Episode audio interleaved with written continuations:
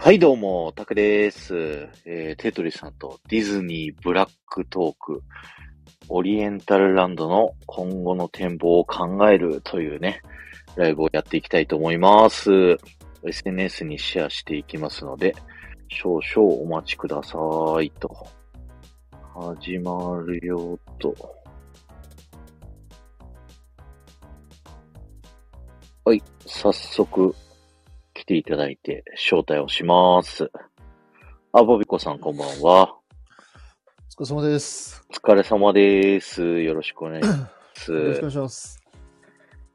ありがとうね。この背景を作ってくれて。あ、いやいやいや、全然、あのーこの程度でよければ全然作ります。いやもうブラック感がね、白黒だと余計 に増してるよね、これ。はい。あと、ゆりこさんもありがとうございます。ありがとうございます。え、どうですか、最近。最調子いか近がですかは何のディズニーのい。いや、別に全体的になんか、仕事もそうだし、プライベートもどうなのかなと思って。まあ、ディズニーもそうだけど。まあ、どうだろう。2022年はね、あんまり良くなかったからね。はいはいはい。今年は頑張ろうかなって思ってる感じなるほど、なるほど、なるほど。かなそっちはどうですかディズニーあ、僕ですか、うん。僕は変わらず、いつもディズニー三昧じゃないですか。確かに。たくさんにも LINE をした けど、うん。常にね。じゃそあう、常にね。ここ1日2日でめちゃくちゃホットだったじゃない。ディズニあーー事情で言うと。そうですね、ここ、はい。最近結構ホットでしたね。そこに関して言うと、すごいなんかこう、ごちそうさまですって感じ。そうですね。結構面白い。まあ、40周年もそうですけど、海外パークとかも、特に海外パークがすごかったんで。ね確かに。うん。激アツでしたね。あー、トナさんこんばんは。ありがとうございさまん、こすんば。んは。トナさん、今日は多分この前みたいに僕、あの、あれですね。僕がジャニーズがようわからんって言ったような感じの話を今日はします。そう、ブラックトークなんでね。今日はもう、そうそうそうアクセル全開で日頃思ってるけど言わないようなことをですね、言います。そして、きっと皆さんを置いてきぼりにするであろうということで、うんあの、僕たちが見ながら喋る資料はレターに固定しとくけど、うんあの、見なくてもいいっす。正直、あの、当の本人たちも何のこっちゃわかんないです、多分。この資料。いや、これさ、昼間にくれたじゃない。あ、はいはいはい。僕もうね、1時間ぐらいずーっと読み込んでた。あ、すごい、それは。いや、もうあの、なんか最初にこっちから送った画像の資料とかが、ほぼはいはいはいこっちで網羅できてるから、あ、さそうすでがすだなと思っ。て。こっちの方、こっちが公式っていうか、なんか多分あれなんですよね。あの、決算とかに渡されるっていうか、あの株式の人に渡される資料だと思うんですよね、これ。うんうんうんフうんァクうトん。ブック。多分それだと思ったんで。まあ、たくさんの方が多分いろいろ、ね、そういう、僕はあんまそういうの詳しくないから、多分たくさんに似てた方がわかるかなと思 って。いやいやいやいや。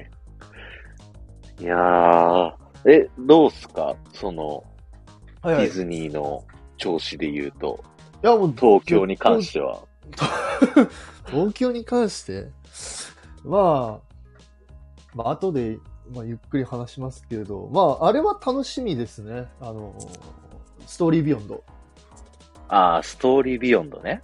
はいはいはいはいはいうんうんうん確かに確かに。これに関しては、なんかちょっと、面白そうな、まあ、謎解きっていうか、まあ、こう、エンタメ性の結構高い、こう、みんなで楽しめるような感じなんで、うんうんうん、うん。で、かつ、若干ホーンテッドマンションにもちょっとリニューアルというか、あのーね変更点もあるので、なんかこれが今後、もしかしたらその第2弾ととしては、なんかカリブの海賊とか来るのかななんて、勝手にも思ってましたけど。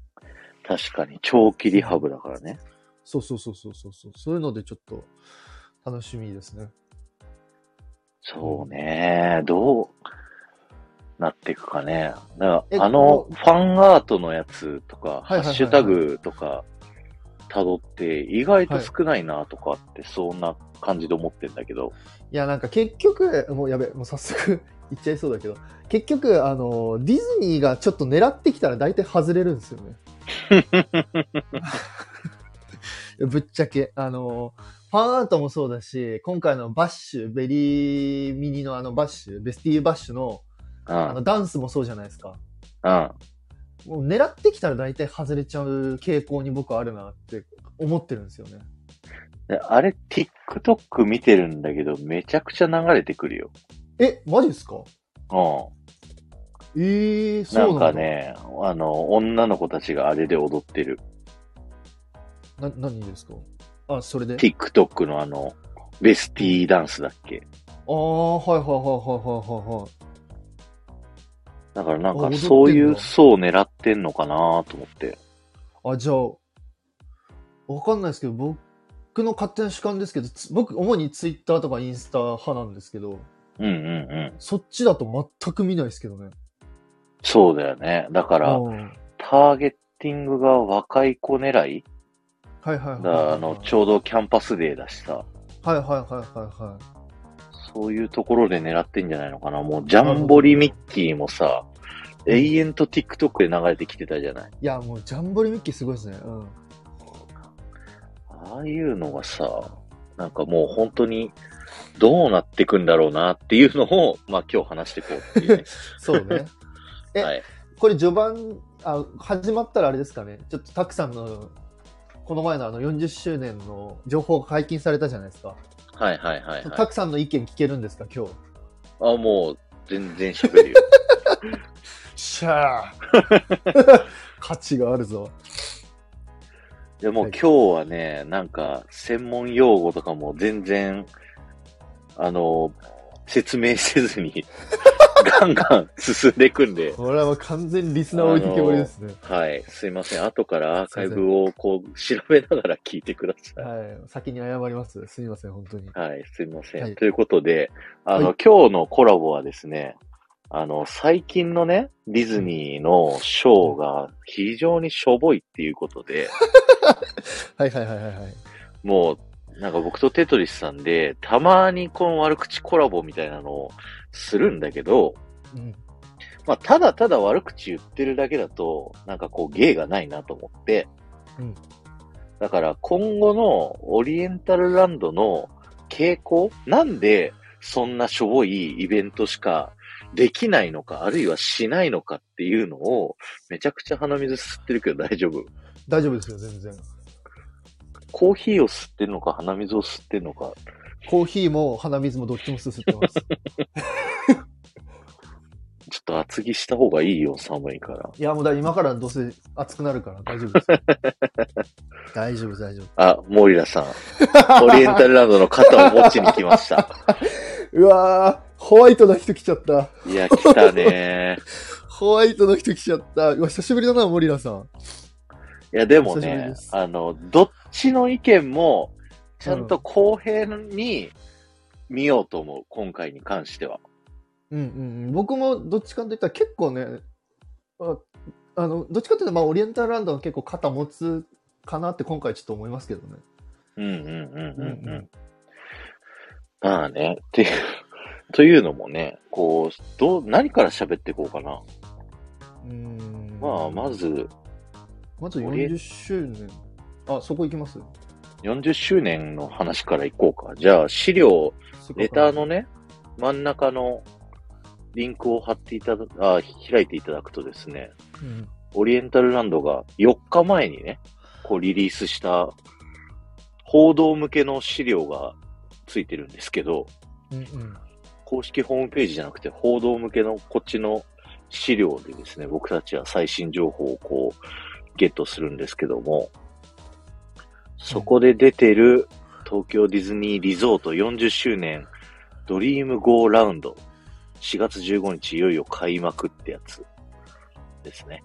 うんここで新しいパレード、えーディズニーハーモニー・イン・カラーっていうパレードの紹介と、40周年のいろんな装飾だったり、グッズだったりうんの発表が、まあ、されてますよとうんうんうんいうところですね。うん。これ見てうん、どう思ったえー、どっちプラスマイナスどっちが聞きたいですかまず。まあ、まずプラスからにプしラよスういきかまし。ょうか。そうそうんパレードがめちゃくちゃ楽しみだし、今までにない感じのキャラクターのチョイスで、うん。こう、こう新しいキャラクター、まあ、比較的まあ人気なキャラクターですけど、今までにないキャラクターたちをこう取り入れ入れようってするのが、僕は非常に楽しみです。うんうんうんうんうん。で、まあ、あと、まあ、ネットとかでね、言ってますけど、まあ、ダンサーさんももしかしたらちょこっと復活するかもしれないっていうのでもあって、まあ、そういうのもね、含めて、あの、すごい楽しみです。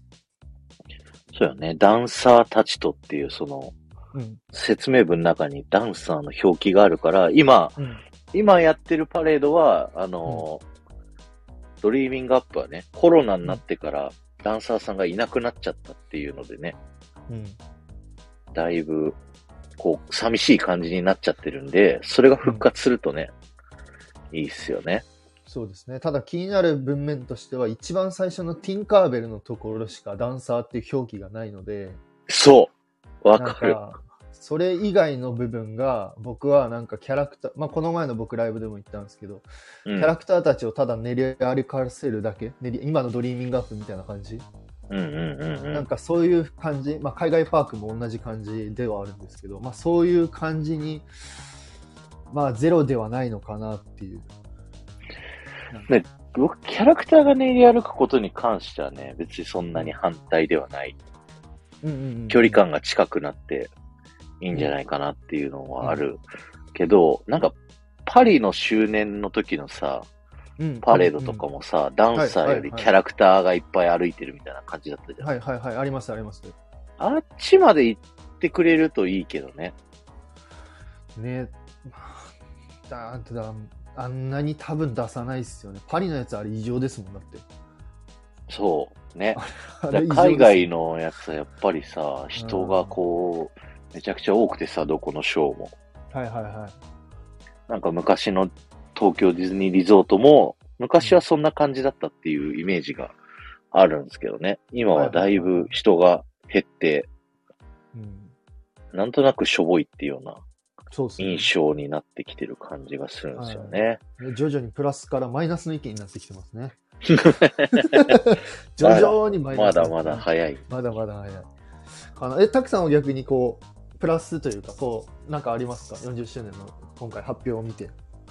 いや、あのーディズニー、東京ディズニーリゾートの、なんか、まあ、多分の予想なんですけど、うん。レギュラーショーに関して言うと、うん。あの、本国のディズニーが、こう管理してると思ってて、はいはいはいはいはい。だから新しいこのハーモニーカラーとかは、あのーいいんじゃないかなっていうふうに思うんですよ。うんうんうん。で、型や、スペシャルイベント系っていうのは、OLC、オリエンタルランドが管理してて、い、うん。で、そこに関して言うと、もうしょ ぼい。明らかな経費削減がこまあう、ね。目に見て、見えて分かってしまうっていううん。ところなんじゃないかなっていうところがあって、はいはいはでこのハーモニーからはいいんだけど、い。うん。他、それ以外ですよね。そう、そそれ以外は、、もう何にもないんじゃないかなっていう、その、それこそ、あの、東京ディズニーランドを30周年だった時も、うん。ハピネスイズヒアは良かったけど、はい。はそれ以外は全部再演だったみたいな、はははははははは。うんうんうん。そんな感じの匂いがするなっていう、ちょっと、なんかこう、恐怖感というかね。なるほどですね。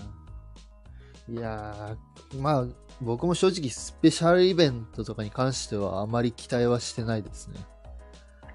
正直。いやほんとコロナになってからさ、もう、どうしたっていう、まあコロナ前からしょぼかったんだけど、なんかさらにもう拍車をかけてる。うん感じがしてさ。うん。しんどいよねって思うは思うんだけども、はいはいはい。今回はちょっと肩を持って言うとですね、うん。あのーゲストの数を見てほしいんですけどう、んうん。えっと、レターの一番上のリンクの2ページ目かな。これ、あの、オリエンタルランドが出してる、まあ、株主のデータの入場者数なんですけど、うんうん。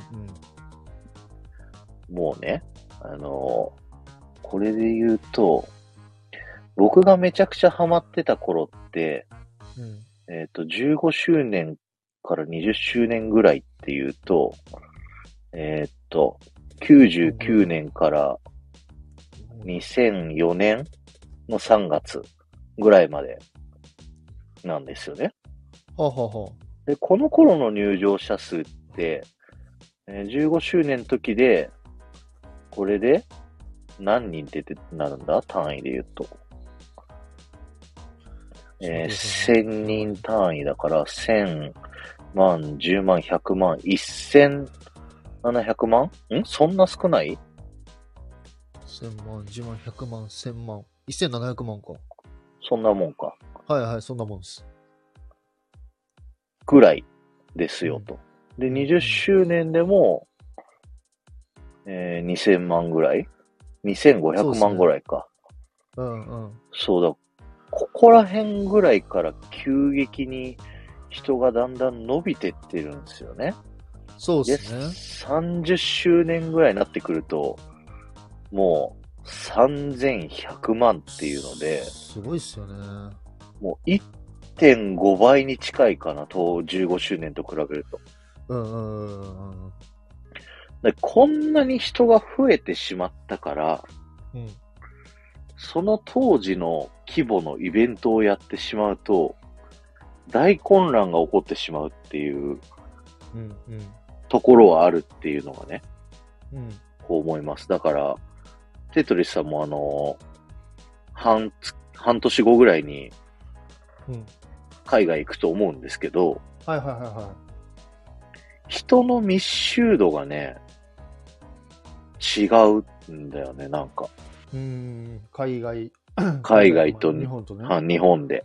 はいはいはいはい。そうそう。だから、海外だと、その昔のイベントみたいなのが、未だにできてるっていうのは、う。うん。すここまで人がいっぱいいないからなんじゃないかっていうね。うーん、なるほど。そんな風に思うんですよ。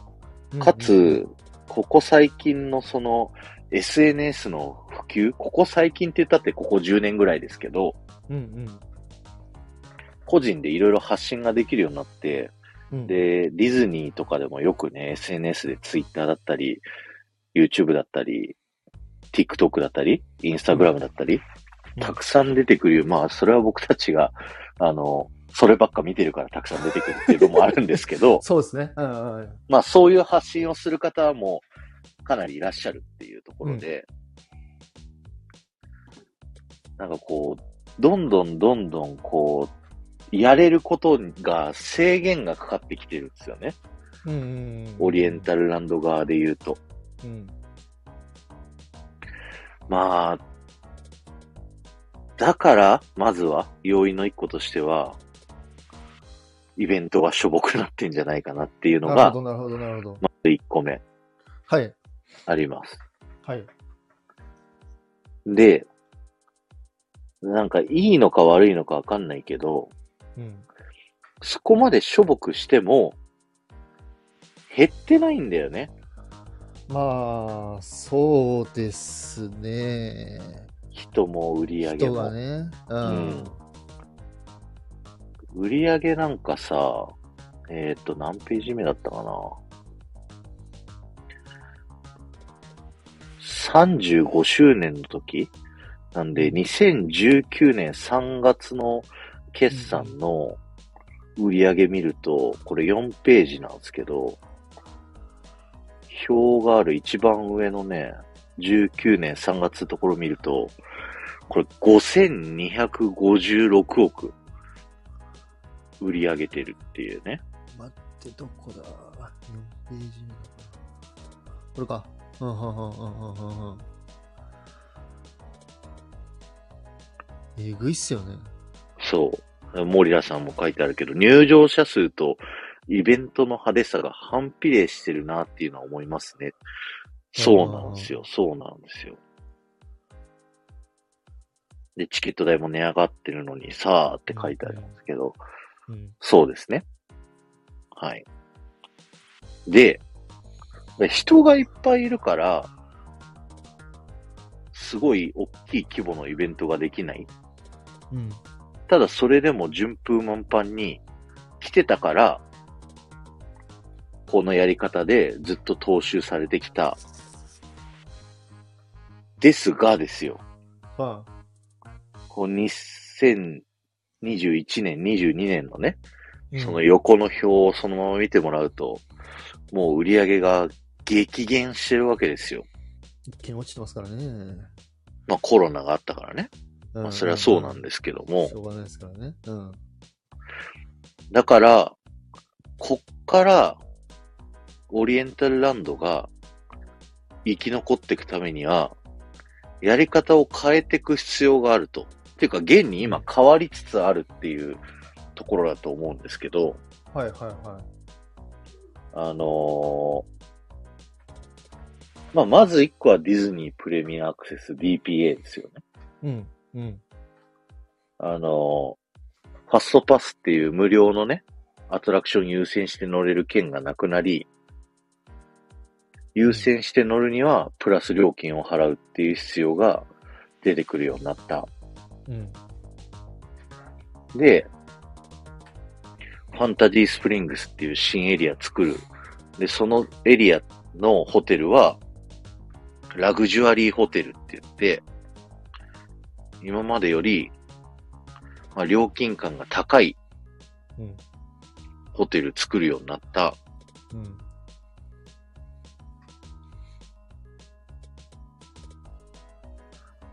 ここを見るに、ディズニーは今後、金持ち層にシフトしていく風になると思うんですよ。はいはいはいはいはい。まあ、現に結構バケーションパッケージとか押してる傾向でもありますしね、最近。そうね。あの、それこそ、ビリーブ、シー・オブ・ドリームスも、席のこう、うん。。どれぐらいって言うんだろうね。半数ぐらいはバケーションパッケージじゃないいと取れないみたいなね。うん。そんな風になってるし、えー、多分ファンタジースプリングスの高級ホテルは海外からの金持ちの財布を狙ってると思う。そうですね。僕もその通りだと思います。ですね、まさにね。うん。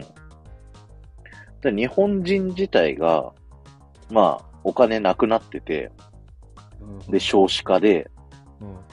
だんだんとこうし、まあ、言いたかないけど、尻すぼんでく状況に今なっている現状で、そこから変わっていく様子はないと考えられるので、うんうんうん。オリエンタルランドとしては海外のお金持ち富裕層をこう狙うようにしていくっていううん。方がいいと思うんですよね。うんうんうんうん。だから、年間パスポートとかで、今までこう、何万人入場者数みたいなのを、うんまあ、かさ上げしてたみたいなあ感じだと思うんですけど、。これって。うん。今後は別にそこを考えずに、もう一人一人の単価を上げていくっていうのをシフトしていくんじゃないかと。なるほど。だからチケット代が僕はもっと上がると思います。上がりますよね、多分ね。うん。まあ現になんか一人当たりの売り上げっつったら 最近はフードとかにもやっぱ力入れてますしフードの売り上げも確かだいぶ上がってきてると思うんです上がってきてたと思うんですよねこの前の決算のやつ見たら確かいや、これ見て面白かったのが、うんあの、フードとグッズの原価率が書いてあって、そうですねこれねえーっとね、11ページだったかな。これ俺これに原価率載ってるまで俺知らんかったっすねそうそうそう、11ページの右側の1、2、3、4、表が4つあるうちの3つ目うん商品原価率と飲食原価率ってあって、うん。結構高いよね。高いっすね。これびっくりしちゃった。あの、商品原価率が、まあ、今年41.3%で、飲食原価率が51.1%。うん。うん。だから、販売してる値段の半分は原価に使われてると。うんうんうん飲食で言うと。うんうん。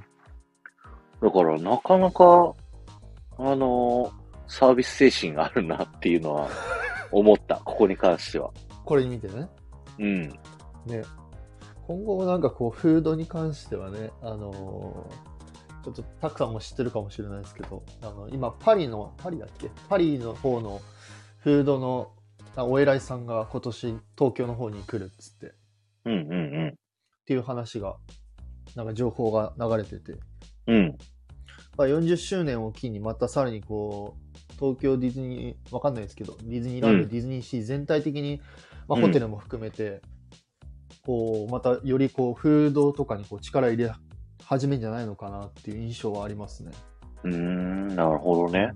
うんでも、あの、僕、まあ、2回しか行ってないから、あんまり、あのーあれだけど、海外のフードそんなうまくないよ。なんかなんつったっけなそのフードを作るのかちょっとわからないですけどうん。その人がするのがあーごめんなさいこれあくまでもネットっていうかそういうツイッターとかそういう人の情報なんですけどうん。なんか作るっていうよりかはシステムをちょっと変えたりとかうーん、なるどほど。ういうふうに提供するとかを多分あの管理する方なのかなよくちょっと僕もあとそういう何ですかねデザインデザインというかどういうコンセプトの料理を提供するのかとかうんうんうんうんうん。多分そういうのを担当する方だと思うんですよなるほどね。だからあくまでもデザインとか、まあ、しそのテーマとかあとそういう提供する時のシステムを考えたりとかそれがその人がして実際に作るのは、えーとその日本側なのかなって思いますね。うんうんううんうん。なるほどね。うんうん効率化みたいなところを良くしていこうっていう。イメージそうですそうそうそうそうそうそう効率化もそうだしさらにこうなんですかね例えば今どこだっけ、えーディズニーシーとかでなんかパーク各テーマポートのカクテルみたいなのが出てるじゃないですかうんうん。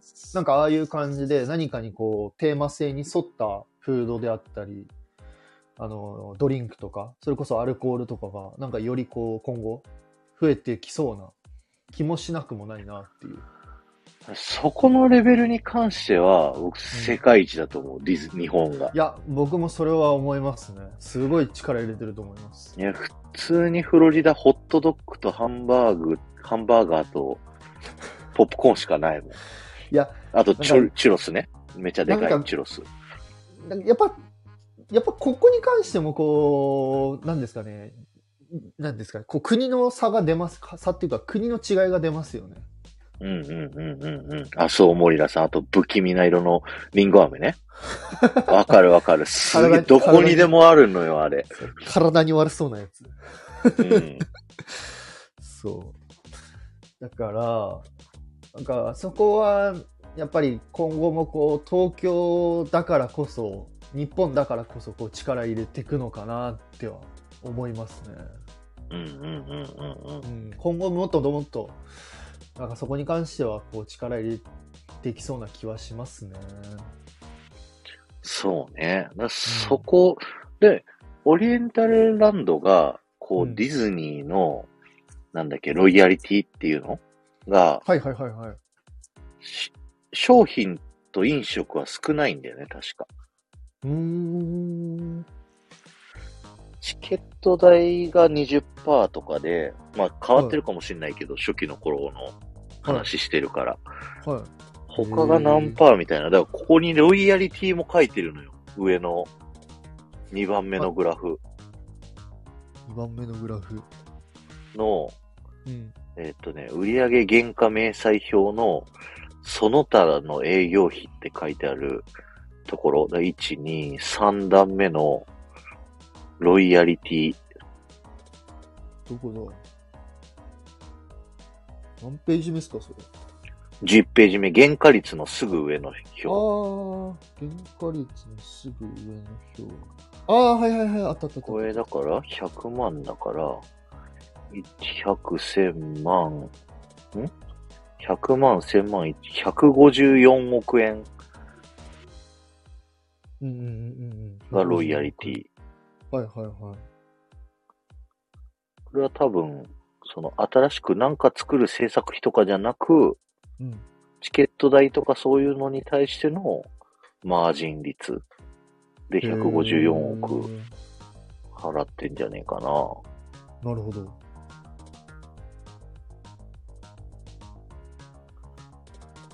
っていうのがありの。で商品と飲食は、そのマージン率が低いはずなんだよ。うーん、日本はですね。そう。だからそっちを伸ばすっていう風にうん。思えるんだけど、はい。意外とその原価率高くて、あ、だから美味しいんだって思った。なるほど。原価率見てね。そうそう、USJ とか美味しくないじゃん。ご飯は。ああ、俺あんま食ったことないからわかんねえな。美味しくないですかで、なんかあのーターキーレッグが1000円とかするのよ。ええうんうんうん。なんか、日本で500、あ、日本じゃない、東京ディズニーランドで500円だった時に、倍ぐらいの値段がして、うわ、高いでな。高いですね。ちょっとね、しょぼかったイメージがあるの。へえ。でそこら辺はすごい力入ってんなっていうふうに思うけれども、うんうんうん。まあ我々、いや僕が特に求めているところで言うと、そこよりもエンターテインメントのそうっすね。費用をなんとかしてほしいっていうところなんだよこね。っえげつていうので、えげつないぐらい下がってますからね。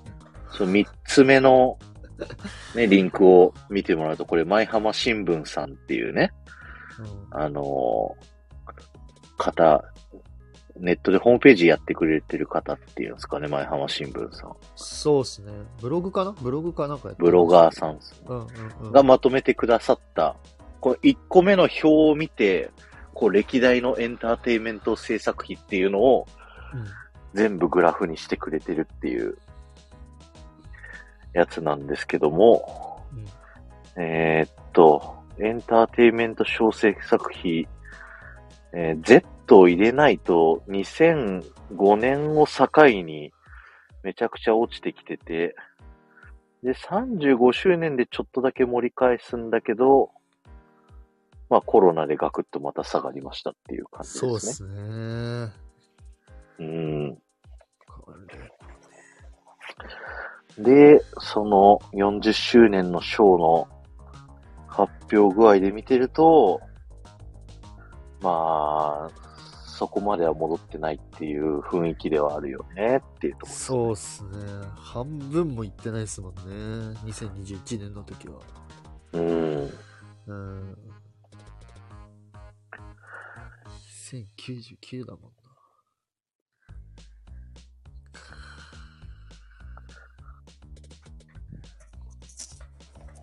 悲しくなるね、本当に。だからここに関しては、だからチケット単価上げて、人減らしたら、おいおい戻ってくる気がするんだよね。人減らして単価上げる。はいはいはいはいは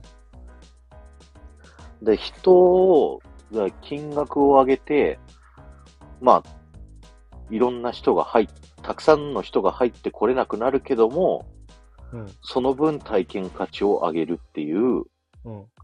戦略にする際に、ここの費用が戻ってくるんじゃないかなと。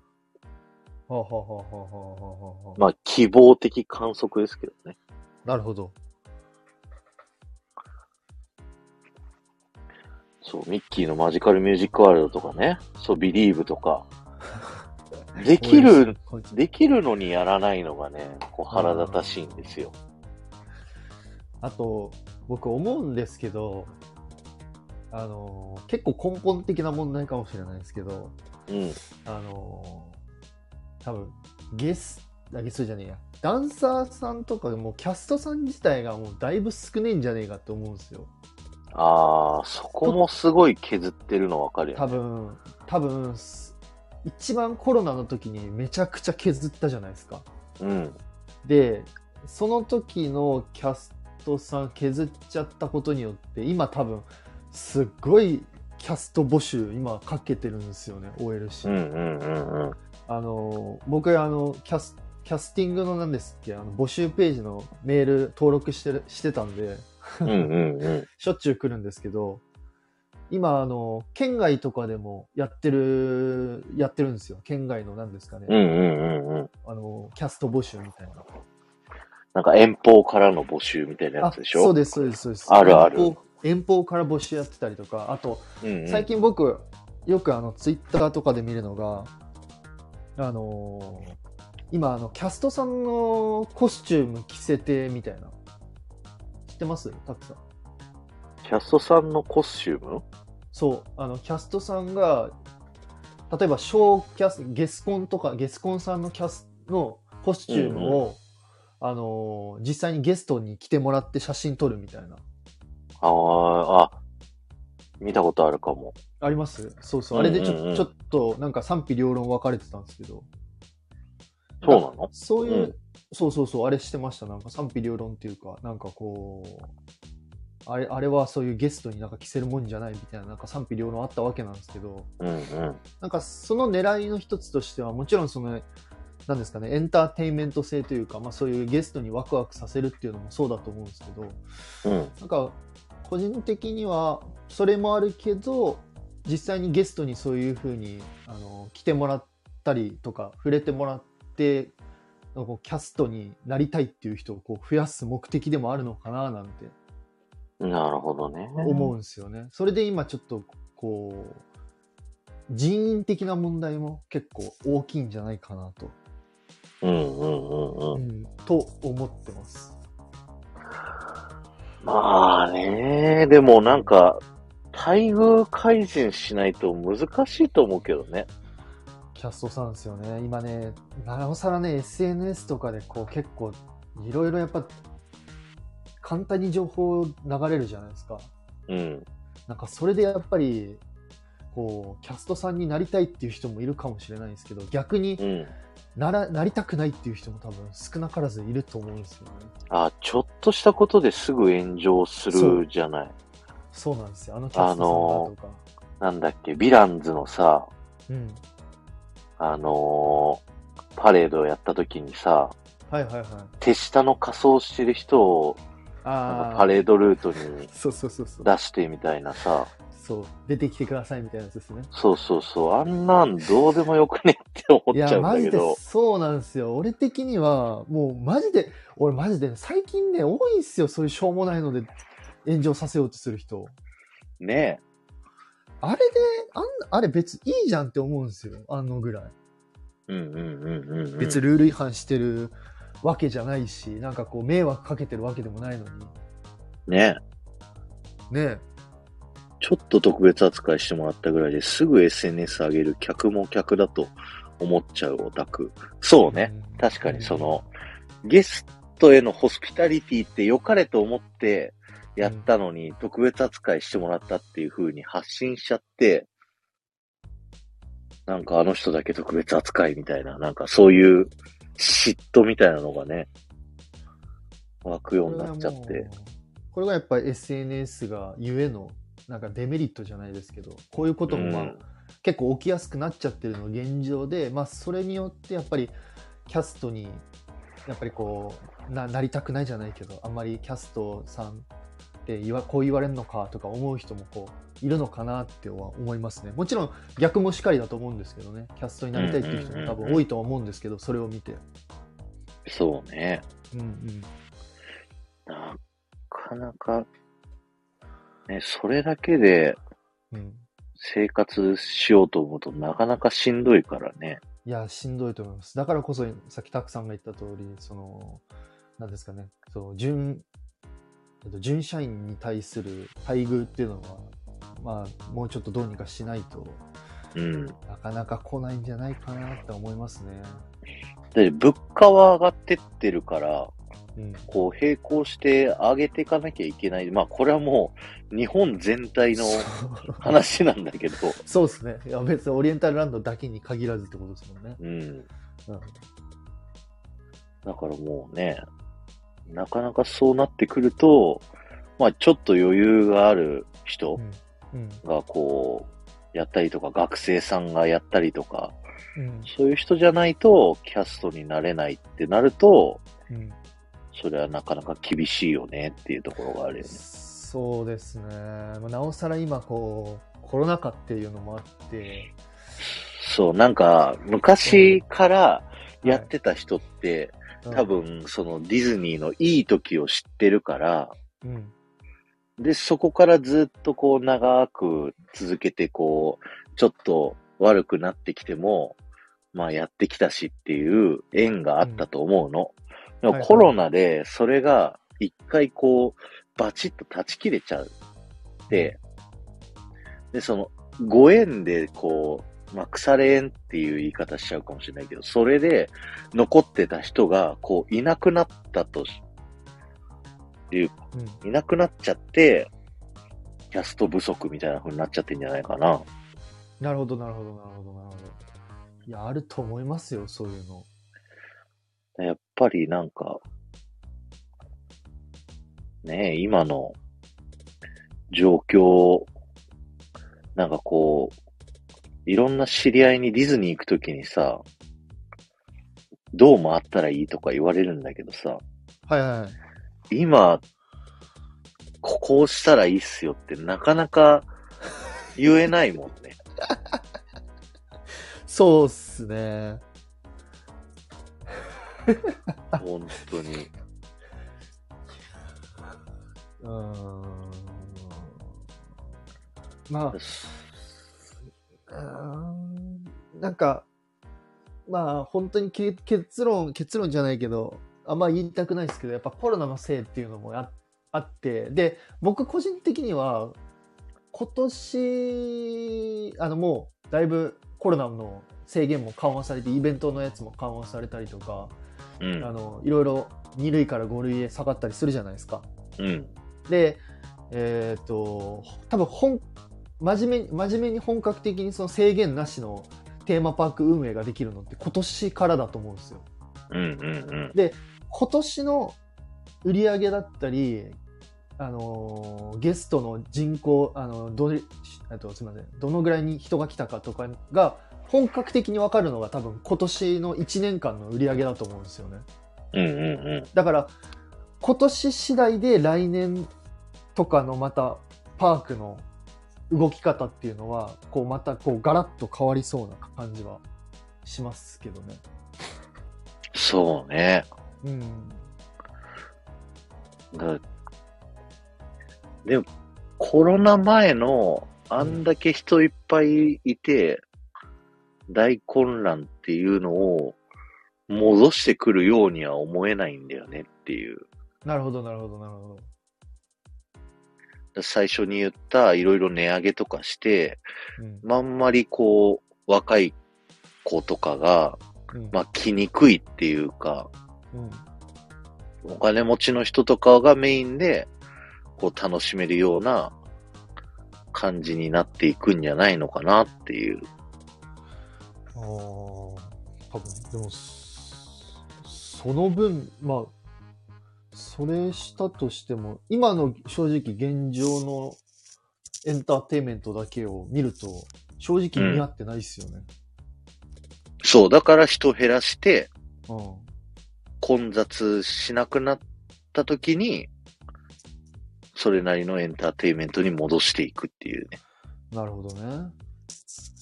いやー、なんか、なんか、これが今当たり前、なんか、このままなんですかね。今、ダンサーがいないとか、あの生歌がないっていうのが当たり前にならないでほしいっていうのが正直ですけどね。いやぶっちゃけ痛い目見てほしいよね。そうね。もで僕、25周年ぐらいからかな。はいはいはずっとそれ思ってたもん。い。だから、今痛い目見てるんじゃないですか。多分まあね。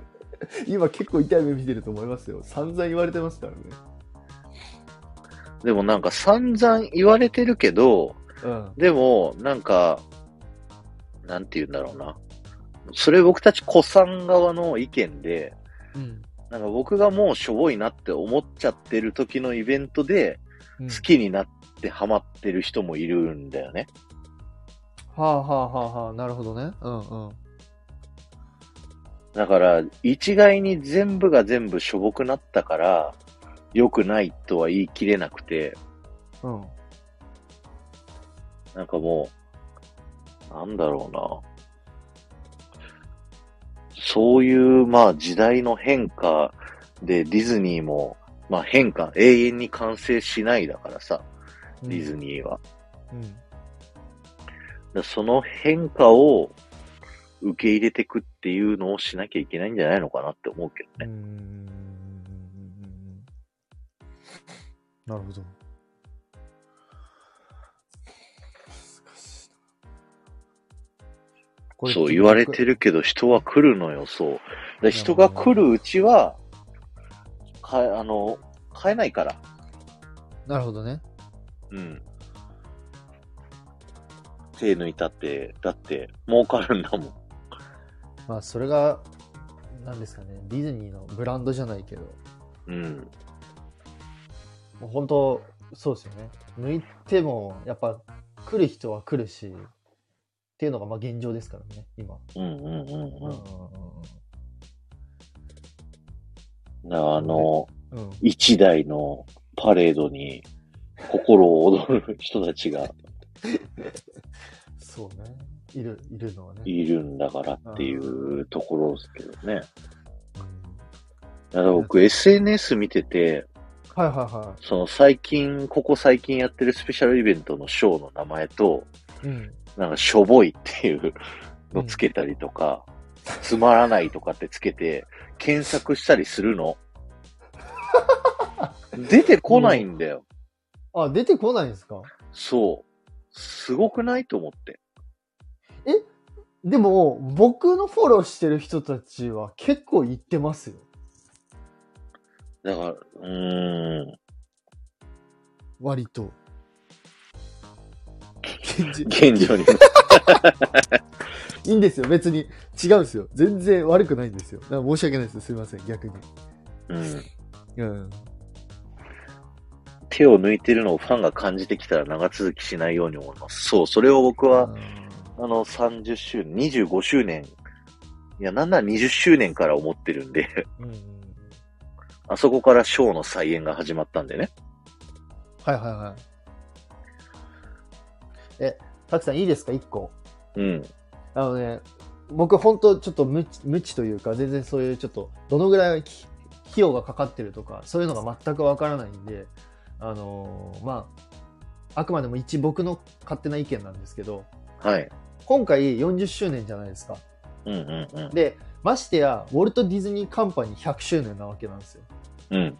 これってもう、要は、どこのパーク、海外パークとかでもすごいやっぱ盛り上がってるわけだし、じ実際にフラッグシップ東京でもこう100周年のグッズを販売したりとか、うん。こう、どこの国でもやっぱ100周年をお祝いするっていうのを、100周年もお祝いしてるわけじゃないですか。うん。で、まあ40周年もあって。で、うん、正直、エンターテインメントが少ないのは、まあさっきも言った通り、キャストさんが少ないとか、ダンサーさんが少ないとか。うん。で、新しいエンターテインメント、例えば楽曲作ったりとか、えーうんうん装置、舞台装置作ったりとかってするのに、お金はかかることはよくわかるんですよ。うん。もう明らかに金かかるしね、しょうがない。これはしょうがないと僕は思ってるんですよ。うん。うん。僕が言いたいのは、おい、装飾どうしたっていうところなんで すよ。あの、だって、あれはひどいよ。ね。あのあー、のに2個目の URL のね、40周年の情報のうん。はい2ページ目かなはいはうい。ん。ワールドバザール内に設置されるドリームガーランドね。ここれね、あの、運動会かなって思っいや海外の人がね、プールサイドって言ってました。た。ああ、確かに。あ奥さん、プーゆルうサイドまさん、こんばんは。あ、こんばんは。ありがとうございます。皆さんお好きな悪口配信でございます。はい。あれは、ひどいっすよ。本当に。だって、こんな、だって、装飾って、まあ、本当僕詳しくないけどわかんないけど、うん、装飾つけるのとテエンターテインメントショー1個作るのとしたら明らかに装飾の方が安いわけじゃないですか。うん、うん。で例えばもう今ね SNS 映えとかあるわけだから例えば、あのープラザのところにミッキーとかミニーのちょっと銅像とか建てればいいんですよちょこっと40周年ってなんかペーンって適当に書いたやつバーンって出してうん、それすらもしてないんですようん。ただなんか運動会みたいな旗つけるだけこれ、お城もなんかやるんじゃないのいやまあこんなおお城城もやりますけどお城にもこれ幕立てやってるだけですからねこれ幕ペーンってやってるだけでなんもいいね本当にいやこれは俺はもうこれはもうなんか正直あ、これか。もうウォルト・ディズニーの冒涜っすよねこれ本当もうディズニー全体に対してのうん、良くないっすよねこれこのせっかく周年イベントっていうでかいイベントなんだからせめてもそこにはちょっと頑張ってほしかったっていうのが正直な気持ちですねもう別にあの昔みたいに新しいじゃあ40周年だからなんかショーをやれとかあのダンサーさんをめちゃめちゃ増やせとかアトラクションをなんか変えろとかアトモス増やせとか、別にそういうつもりは全くないんですようん。なんかせめてももうちょっとこう祝うもうちょっと祝ういもうちょっとなんですか40周年っていう雰囲気をもうちょっと大切にしてほしかったなっていうのがもうだって、あれだよね、あの、なんだっけ。あれ、何よく忘れちゃった。今、40周年、そうだよね。35周年の時なんて、うんワールドバザールなんて塔立っててさ、そうそうそうそうあの上に幕ミッキー張いぱいいまってしたて、プロジェクションマッピングでさ、からそうそうワールドバザールがブワーってこそうそうそうそうそうそうそうう、出てたもんね。で、ディズニーシーとかも、あの、15周年とか20周、あ、すいません、10周年、15周年とかも、あの、でっかいモニュメントがあったりとか、うんうんうん、うん。そうう。いうのをしてたんですよ。もう、ない正ね直、正直それでいいんですよ、俺的には。俺、俺、それしてくれればよかったなって思ったんですけど、うんなんか、せっかくのイベントなのに、もう、旗、マジで運動会の旗任せっすよね、あれ。あれ、ひどいっすよね。 そうだ。言いたいことを思い出した。今の、なんちゃらバッシュの装飾もひどいよねっていう話だっなんちゃらバッシュのね。 た。なんちゃらバッシュね。なんちゃらバッシュね。なんか、そう、だってテトリスから LINE でさ、画像、画像送られてきてさ、いやこれには失望しました、みたいなさ。そうね。いやもう、あれ見た瞬間に、もう、やべ、これたくさんに送んねえとと思って、できるだけ他のゲスト、ゲストさんがいないタイミング見計らって、カシャって写真撮って送りましたね。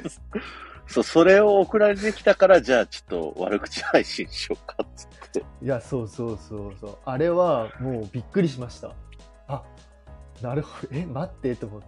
こ、これ、え、マジか。これに焦げ並ぶと思って。でもさ、なんかさっきの売り上げ見てたらさ、うん。もう黒字になってさ、あそ営うそうそ業うそう利益出してるわけじゃない。そうです、そうです。だから、なんていうのそんな、そこまでケチらなくてもよくないって思っちゃうんだけどね。だから。だから、なんすかね、スペマンのやつですかだからお金ないんですかそれともやっぱコロナの影響のファンタジースプリングスの、あのー資材の高騰とかですかね。まあ確かにハードをこうね、入れるために内部留保、お金貯めとかなきゃいけないっていうのはあるけど、うん。うんまあ、そうね。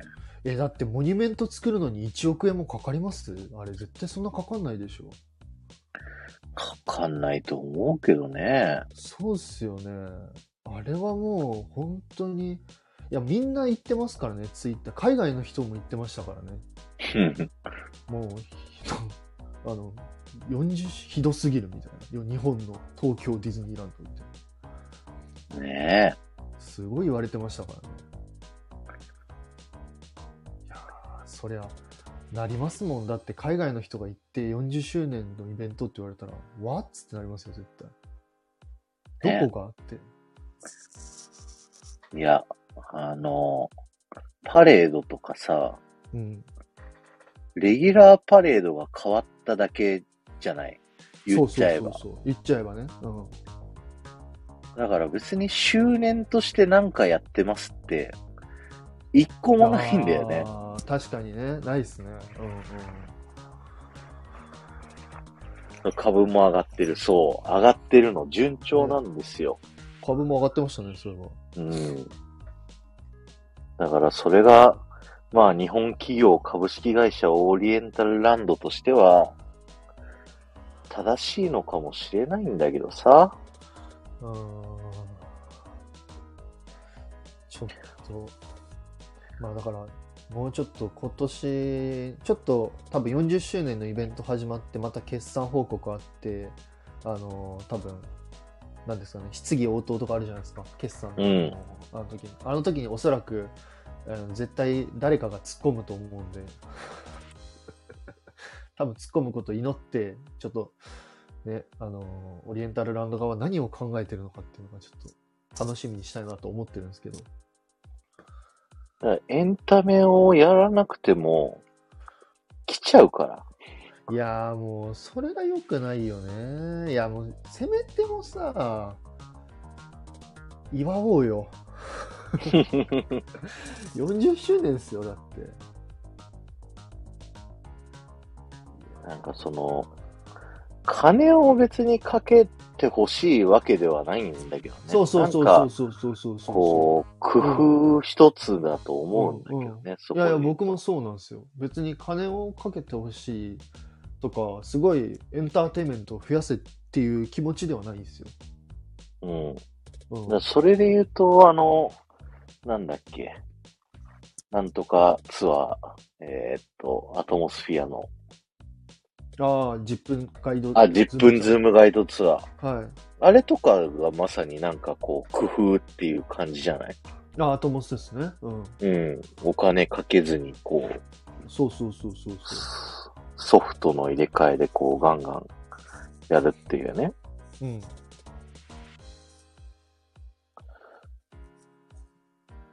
まあねそう、一応またね。うん。まあでも一応ね、ね、あのゲリラジャンボリっていうね、やつやってますから。 ゲリラジャンボリね。一応ね、あれもね、後モスというかね、10分ガイドズームツアーの後釜じゃないですか。あとがまあね、まあそれは、 あのーなんだろうな。うん。いやみんな喜んでるんじゃないのあれ。 どうなんですかね、まあ、お子さんとか、まあ、ね、ジャンボリミッキー好きな方は喜んでると思いますけど、だってまあ、大人たちがさ、あんなにジャンボリミッキーで心躍ってるわけじゃない。だかうん、らもう、いらないんじゃないそんなに。エンターテインメント。大半の人は。あーもう、えー、目、えー、じゃあ、なんすかね、目、な、え、な、えー何を目的にみんな言ってるんですかね。インスタ映えとか。やっぱそうですよね。 一緒に踊ってしまったごめんなさい いいんです よ。いいんです。広僕たちが悪い。悪い。僕たちが悪いんです。踊ってない僕たちが悪い。いや、踊ってる。言ったら、言ったら僕たちも踊ってるけどから大僕丈はあ夫なんのですけど。エエス、エスコロの後ろのところから眺めてました。ね、年始。はい踊らず腕組んで見てた。そうです。 うわー、みんな踊ってんだーって感じで。はいはいはいはほんとたちが悪い。い。わかるわかる。それもわかるけど、僕は、あの、なんだかんだ踊ってる。や、まあね、いい、いいですよね。踊るの楽しいからね。うん。うん。やっぱじゃあ、楽しみ方がやっぱ変わってきてるっていうのも、やっぱり大きいんですかね。あ、なんか、ネットでインタビューが転がってて、はいはいはい。ディズニーをもう開園当時から働いてた人ほのインタビュう。へえ。ーがあって、うん開園当時と今と何が変わりましたかっていううん。ので、ゲストのノリが変わったって言ってて、ほう。だ今、そのジャンボリミッキーみたいなのって、あんなさ、まあ、子供向けダンスじゃない、言っちゃえば。を、はいはいはい。大人が何の恥ずかしげもなく全力でやるじゃない。はいはいはそういうのが、恥ずかしがらない時代になったらしい。いな。るほどなるほどなるほど。昔は、ダンサーたちが、あの、パレードがさ、止まってさ、うん。あの、ゲストの人たちに、うんあの、うんうんうん。パレードルートに出てきて一緒に踊りましょうって声かけるんだけど、はいはい、覚えてます。僕出てます。当時は恥ずかしくてさ、うん。手を引かれなきゃいかなかった。なるほどね。しかも子供たちしか結構出てなかったですもんね、あの時って。そうそうそうそうそうそう。うんうんうんところが今それをやると、会場にいる全員がパレードルートに出てしまうからできないわけですよ。なるほどね。ほー、面白い。だからパレードルートで止まって、ゲストがパレードルートに出て一緒に踊るっていうのは、そう、ゲストが、ゲストの参加率が上がりすぎて、できなくなった。ではあはあはあボンファイヤーでギリギリだったよね。もうあれは本当に良かったっすね。だって一日中待ってようやく踊れたもの。あそれは大げさかな。2、3時間待って踊れたぐらいかな。ーいやー、あれは神ですけど、絶対出ないっすよね。もう今後、絶対ありえないですからね。ね。絶対無理だ と思う。あれは。そういう、うなん、かオタク文化みたいなところもうん。あるじゃないですか。オタクって昔、こう、あんまり日の目を浴びなかったのが、今オタクであることがむしろステータスというか、そうっすね。あの誰々推しみたいなのを公言しますみたいな。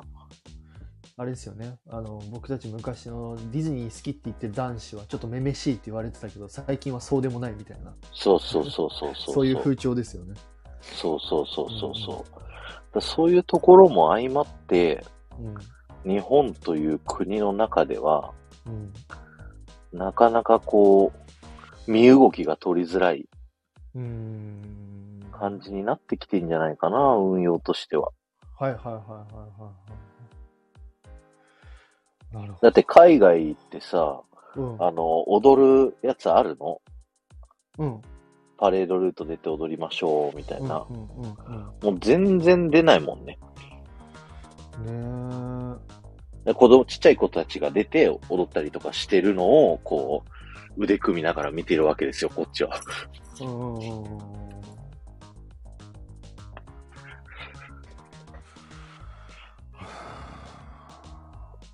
あの頃のディズニーを楽しみたきゃ海外に行けなんですよね。シンプルに言うと。で、オリエンタルランドの今後は、まずハードがか、ハードに対してお金をつぎ込み、でもハードももう、そろそろパンパンになってくるから、うんファンタジースプリングスができて、あと C のロストリバーデルタぐらいしか、新、新しい開拓の土地っていうのがもうない。ゼロゼロ。スペースマウンテンを下げるはなかなか思い切った案だよなっていうのを思いまいしたや、ね。すごいっすよね。あれ、なんかちょっとあれですけど、なんか、あの、ちょっと面白いなって思ったのうん。が、 本当に、なんかね、隣隣の芝は青く見えるじゃないですけど、うんうあん。の、僕たち散々海外とかのエンターテインメント今回ので言うとミッキーのランナウェイ・レールウェイとかさそううんういうんうん。ワンダフワンダフルズ・ジャーニーとかがういいなーって思うじゃないですかうん。でもやっぱりスペースマウンテンがリニューアルするよって オープンになった瞬間海外勢のあのうコメント半端なかったですけどねうんうんうん。だからまあ、お互い様なんだよね。そうなんですよね結局そうなんですよねで、フロリダ行くときあの、日本で、あの、ピンバッジ、めっはいちはいゃはい買いあさってった方がいいよ。あの、あ、いい今ね、買って ます。買ってる。なんかスプーさんのハニーハントのピンバッジを奥さんがほつけてて、う。うん。その、海外のピンバッジ屋さんにいたキャストさんが、ププーさん大好きだった人がいて、もへうその人がもうね、その奥さんのピンバッジ見つけて、オーマイガーっつって、めちゃくちゃえ、ー、こう、ハイテンションになってたりとかあーやっぱよかった。したのよ。いや僕も今、ピンバッジ買っ買ってるの、あの海外のピントレのために今、あの買ってるっていううんうんうんうかん集めてるので。そうそうそう。多分大丈夫。今、あの東京ディズニーランドって書いてあるピンバッジとかも買ったから、うんうんうんうん。多分海外とかで受けいいかなと思って。そうそう。めちゃくちゃいいっすよ。日本から来たってキャストさんに言うと、ディズニーシーが世界最高のパークだよとか言われたりとかするしね。 すげえなディズニーシー、まあ、ね。そうまあでもディズニーシーの作り込み具合はもうピカイチですけどねあのエンタメを除いてう、ん、エンタメを除いてだ、だ抽選にしなきゃいけないとか、うんもう、その、有料席じゃないと見れないっていうのは、もう多分こんだけ人がいるからもうやむを得ずやるしかないっていううんところなんでしょうね。そうですねまああとはまあ普通にコロナ対策とかのもあるのかなっては思いますけどねうーん。まあでもコロナ対策を言い訳にした手抜きにしか見えないんだよね。まあまあまあそうなんですよね結局そこにたどり着いちゃうんですけどねうん。うん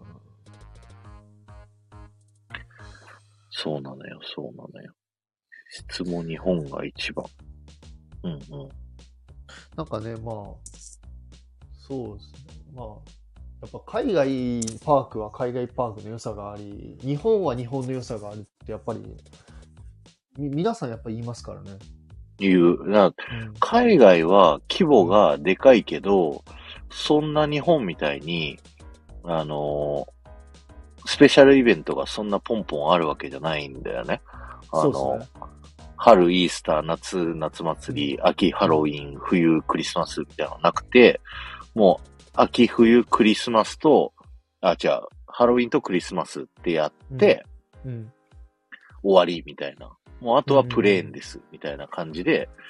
で、一個一個のイベントも、規模はでかいし、すごいけど、結構長い間同じのずっとやるんだよね。そうそうそうそう、もう、ワールド、フロリダとか、なんかもう、あの、アート系、アートとかフラワーとかって、もうずっと多分、俺が知ってる限りだともう、5、6年ぐらいは多分ずっとやってますからね、ほんとう。ん。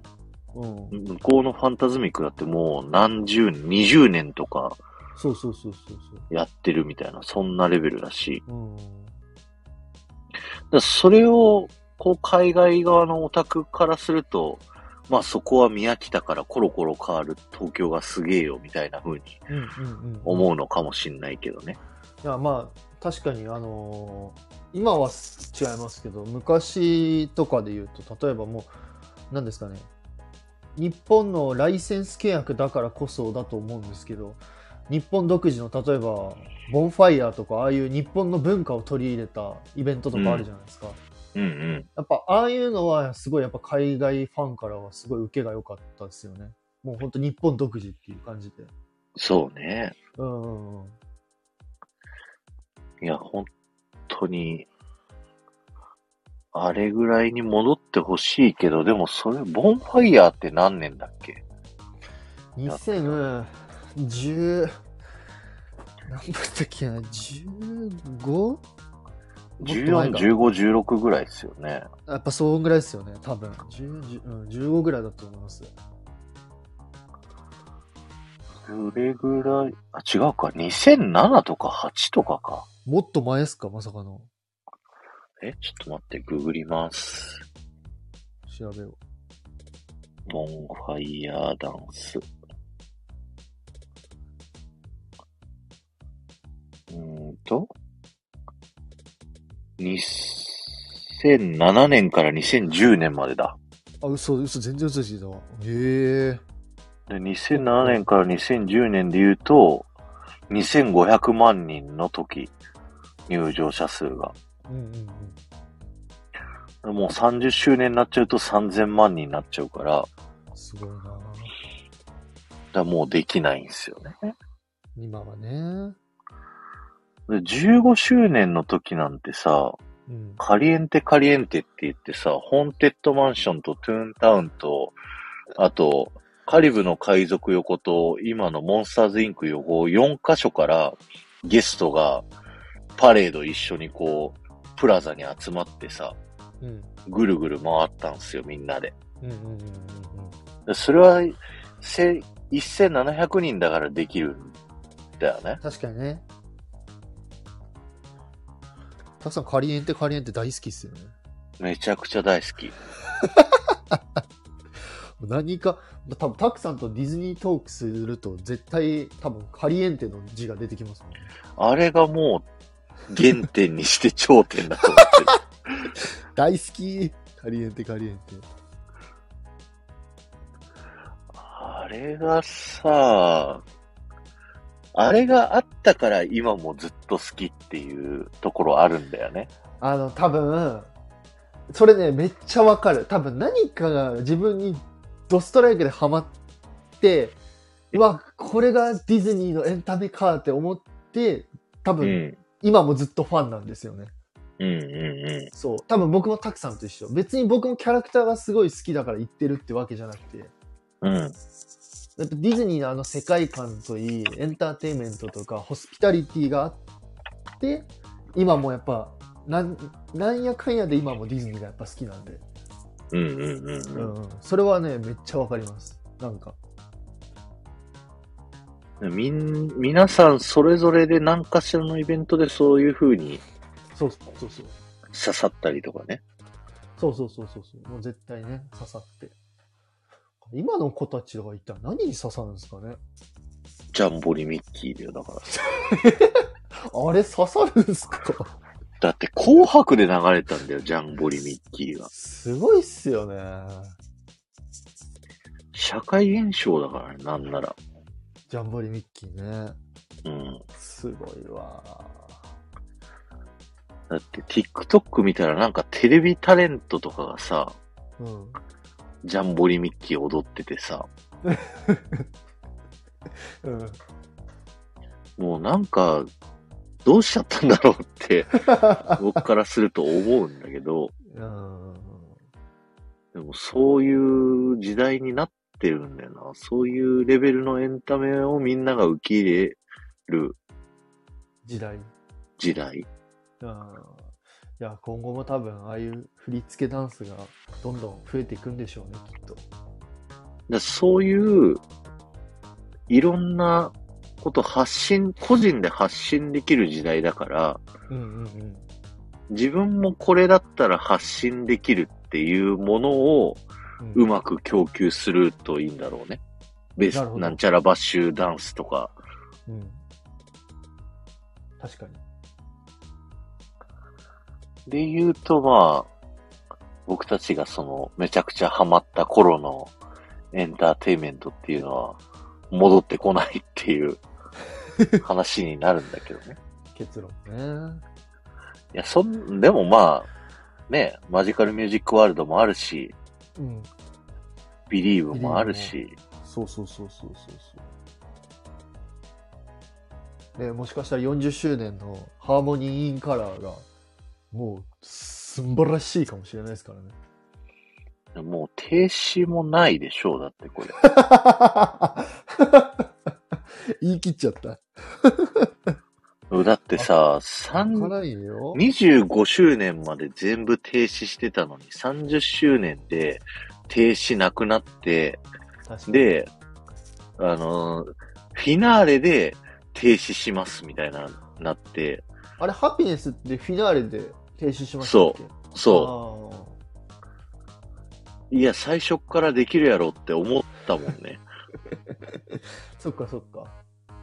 あれ、ドリミは停止したんすしてない。いやですよね。してないですもんね。最初っから最後までしない。してないもんね。うん。そうじゃん、もうドリミ終わんじゃん、だから。終わるよ、本当に。ねなんなら、ドリミはあれですもんね。あの、亡くなる前に、なんかいつの間にかね、あのベイマックスのフロートがなくなっちゃって、ね、このままどうなるのかっていう話ですけど。あ、なくなったのベイマックスのフロート。え、もうだいぶ前、ちょっと前ぐらいにね、もうベイマックスのフロートがね、あの、何もい、何あの、報告もなく勝手に消えたんですよ。 ああ、だからハーモニーカラーのベイマックスフロートに、あ、そのまま作り変えるってことだよね、要はえ、なんかね、その説はね、濃厚です。うん。そう、作り替え。ほぼ一緒だもんね、だってこれ。あ、フロートっすよね。うん。うん、そうそう。ベイマックスはあの、鎧外して座らせたらこれだもんね。 そう、で、上に、ね、猫つければいいだけですからね。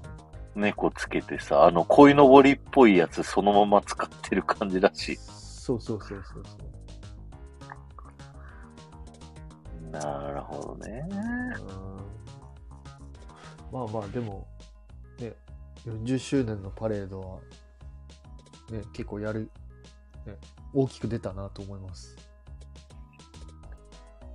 ここはまあ本家が入ってる気がする。なんとなく。ここがですね。うん。うん。まあ、本家入っ、本家から何か言わないと多分、このキャラクターの面々にならないでしょう。しかもましてや、プリンセスがめちゃめちゃ変更されてるじゃないですか。確かにね。やばくないですか今までのプリンセス出ないじゃんね、こいやもうラプンツェルぐらいですよ。れ。メリダ、モアナ、ラプンツェル、ポカホンタスっていう、すごいっすよね。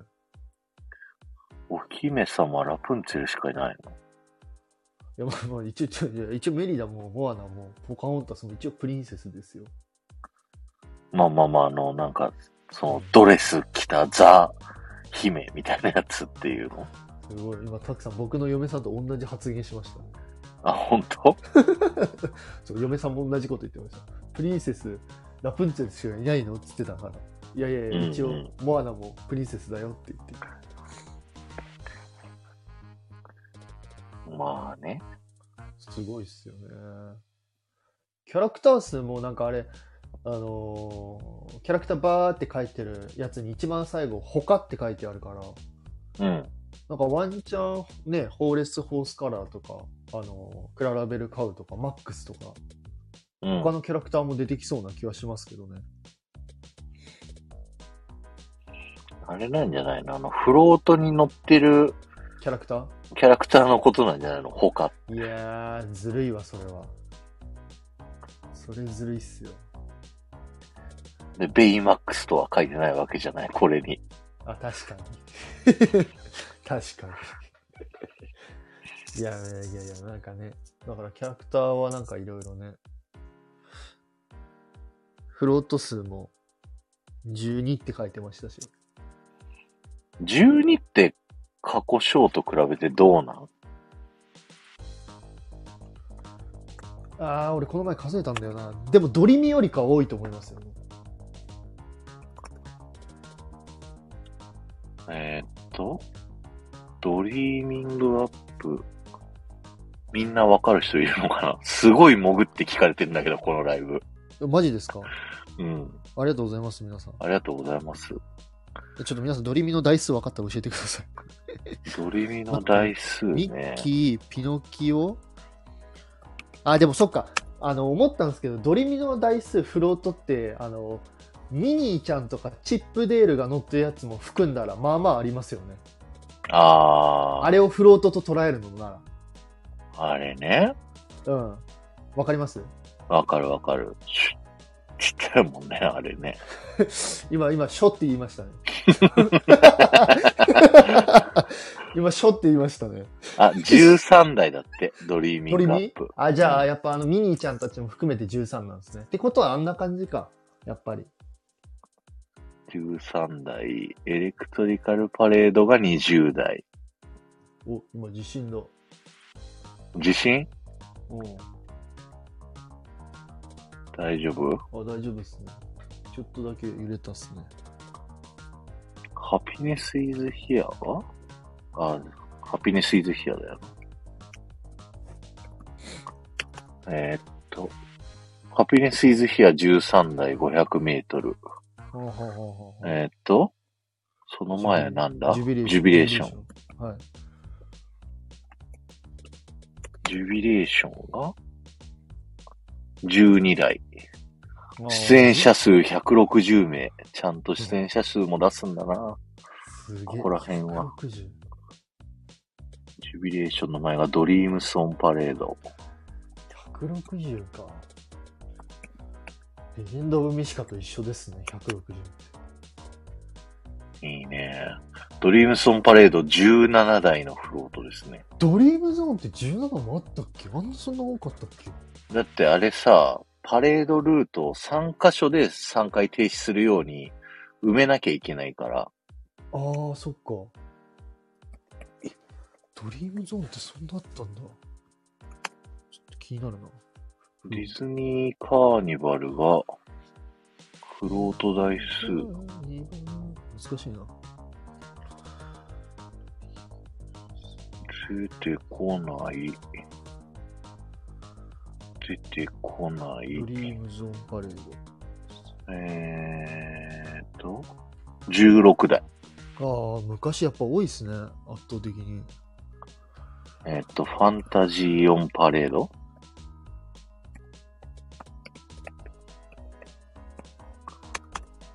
10周年だった。ファンタジーオンパレードは、でもファンタジーオンパレードは停止してないからね。でしたっけうん。記憶が薄いな、そこら辺になってくると。まだ生まれてないもんね。そうっすね。 12かなうわあ、ドリームゾーンパレード懐かしいな。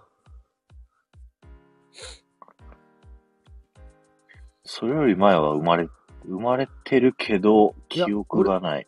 いや、でも俺見に行ったことありますね。えーっ、と、なんだっけあれ。ショーでリメイクされたやつ。パーティグラ。パーティグラ。パーティグラパーティグラってスペシャルイベントだっけレギュラーパレードだっけ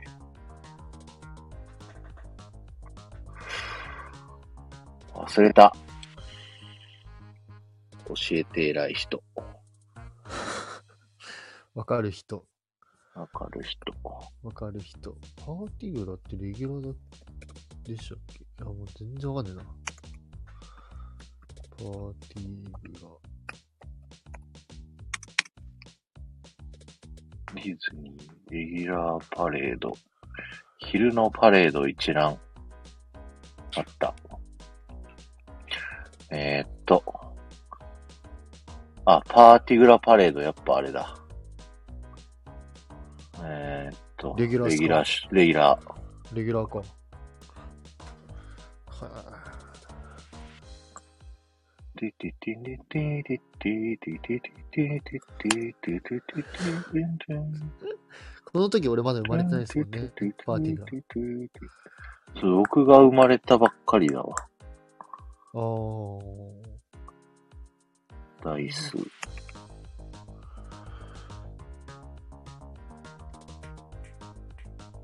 ダイス書いてない。あ、1、2、3。6台。あ、5台。まあまあまあ、この時はだって多分まだ、1991年から93年って書いてあったから、えーっと、待って。だったんで、ちょっと待ってくださいね。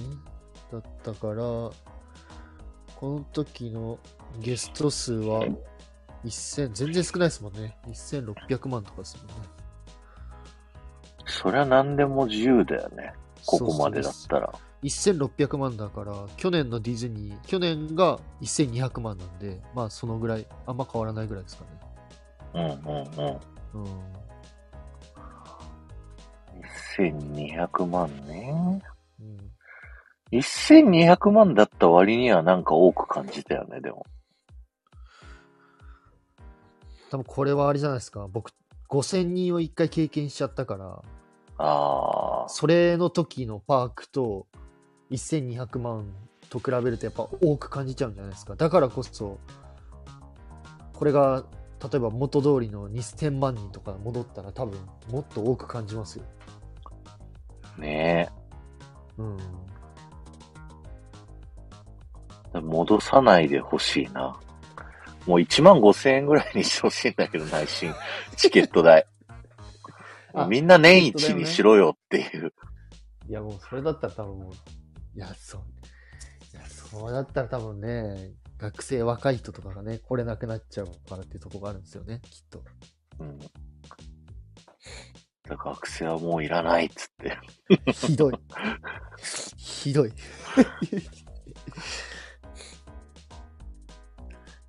いや、でもまあまあまあ、でも、ね、今後、まあ、本当でも、まあ僕的には本当今年が、今年の売り上げとか、そういうのは楽しみですけどね。で、来年につなげてもらって、来年がファンタジースプリングスで、つなげてもらったら、ちょっとどう、どう変わるのかなっていうのが非常に楽しみですけど。 22年3月が、だから21年の時ってまだ、そっか、入場制限が結構、まだ厳しい時か。 21年はそうですね、まだ全然、あのーフル、マックスフルじゃなかったし、あの、ちょくちょく緊急事態宣言とか出てた時なんで、だから今年の3月の入場者数がうん、どんぐらいかっていうことだそうですね、うん。ね。4万人ずつで1日8万人だとしてさ、365日だったらさ、うん、もう2900万人。うん、だからやっぱそんそんなに来ないんじゃないですかやっぱりそれでもやっぱチケット余ってるしそうね。うんでやっぱなんかあの結構僕のまあこれあくまでもまあ僕の周りだけかもしれないですけどうん。やっぱりね県外の人がなんか東京とかあこれ普通にコロナ問題なんですけど県外の人がその東京ディズニーランドに行くとかいうのがやっぱ大っぴらに言えないらしいですみんな。へあのえ。ーなんか、まあ、結田構舎ほど厳しいらしいね、そういう。そうなんですよ結構ね今んとこ僕の周りでもね4人ぐらいその話聞いててうんうん。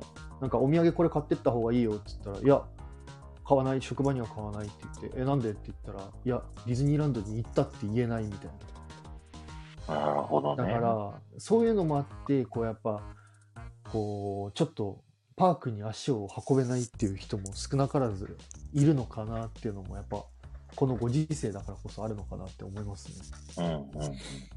あの、1個目の表に地域別来園者比率っていうのも、3ページかほうほうほうほうほうなほう。にあって、ほ3ページの、右のページの右下、一番右下のグラフかな。う。そうなるんだ。あ、これか。うん。関東が圧倒的に多いよね、やっぱり。やっぱそうっすよね。関東、中部が2割減。関西、近畿は、うん、まあ、あんまり変わらないけど、それ以外の地方はだいぶ減ったね。そう、海外も、まあもちろんそうですけどね。海外も当たり前っちゃ当たり前ですけど。海外ゼロだもんね。ゼロっすからね。もうだからそう考えると、やっぱそういうのもちょっと、ゲストが今来にくいっていう現状もやっぱありますよね。ゲストの人が。うん遠方からやっぱ来づらいっていうのも。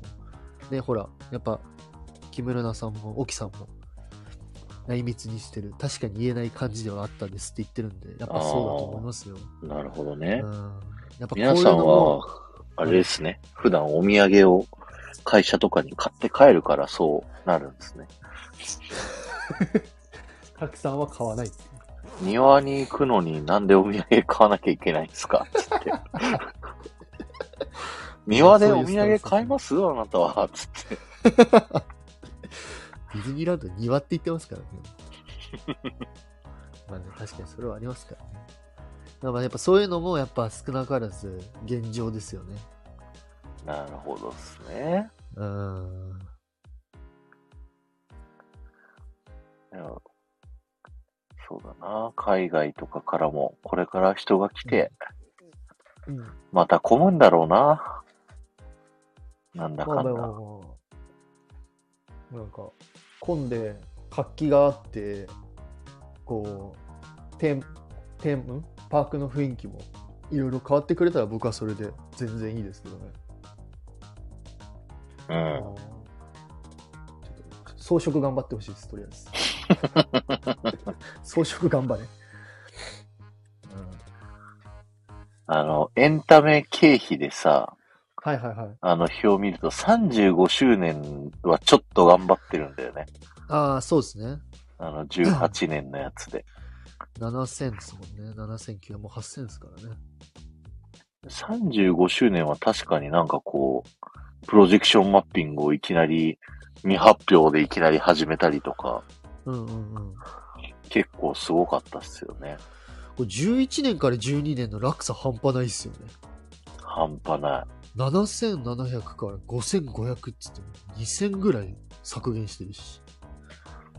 どだうっしてたここら辺から多分季節のショーをあー4、5年単位になってきたのよ。ローテが。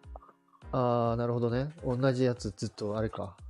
そうそう使って。たパターンのやつか。だから2003年からシンデレラブレーション5年とかいう再演やらかしまくって、ブレイジングリズムも4年とか、ボンファイヤー4年とかやって、うんうんうんうんこう、そうか、じゃあ4年とか最初からあんのか。でもなんとなく、ハロウィンとかクリスマスは2年に1回、ランド C が交代で変わるみたいなうん感じだったのよ、この2011年ぐらいまで。はいはいはいはいはい。で、そっから30周年ぐらいで、あれずっと変わんねえぞみたいな。ハロウィンハーベストいつまでやってんのみたい な。僕パンチートって何回言うねんって思ってた。なるほどね。うん。 2000、待ってね。2010、2005年は何だ、何があったんだろう。ちょっと待って。あー、プリンセス・デイズ、ロック・アラウンド・ザ・マウス、ディズニー・ハロウィン、ファンタジー、カウントダウン。あーでもそんなに。それ何年2005年です。うんうんうんうん。でも2004年に、リメンバー・ザ・ドリームやってるんですよね。うん。うん。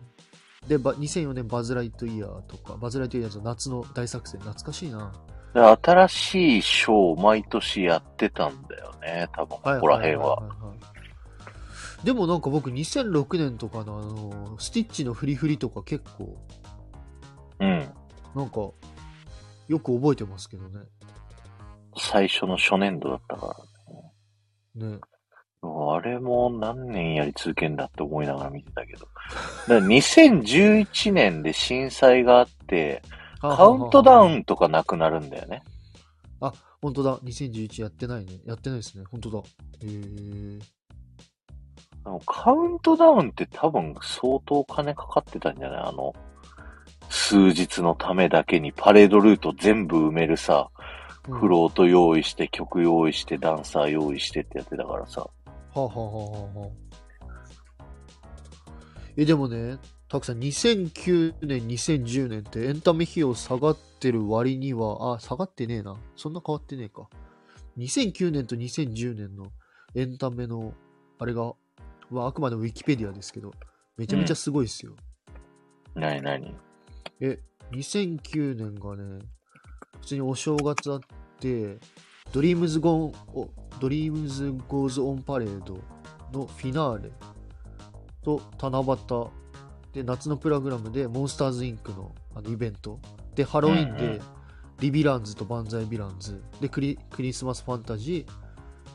ーがやってた2009年リビランズとバンザイビランズはフロートがまるっとあの、一緒っすもんね一緒なんですよねあああ。 2009年、2009年でしうょん。そうドリームズゴー、ドリームズウィズインあったなぁ この当時はなんだこれって言われてたけど、後から CD 聞いたら泣いたんだよな、これ。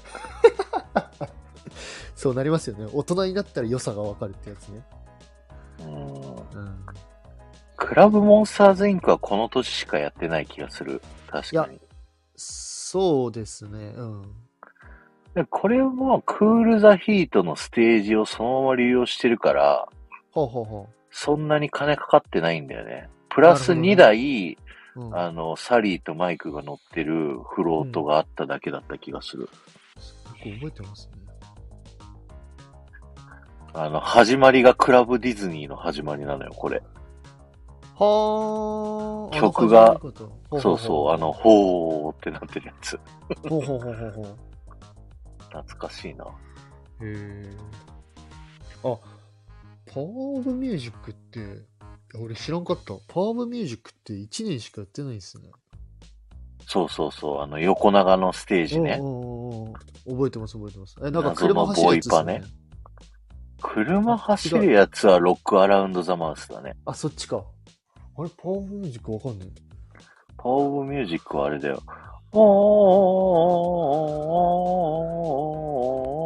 ってやつ。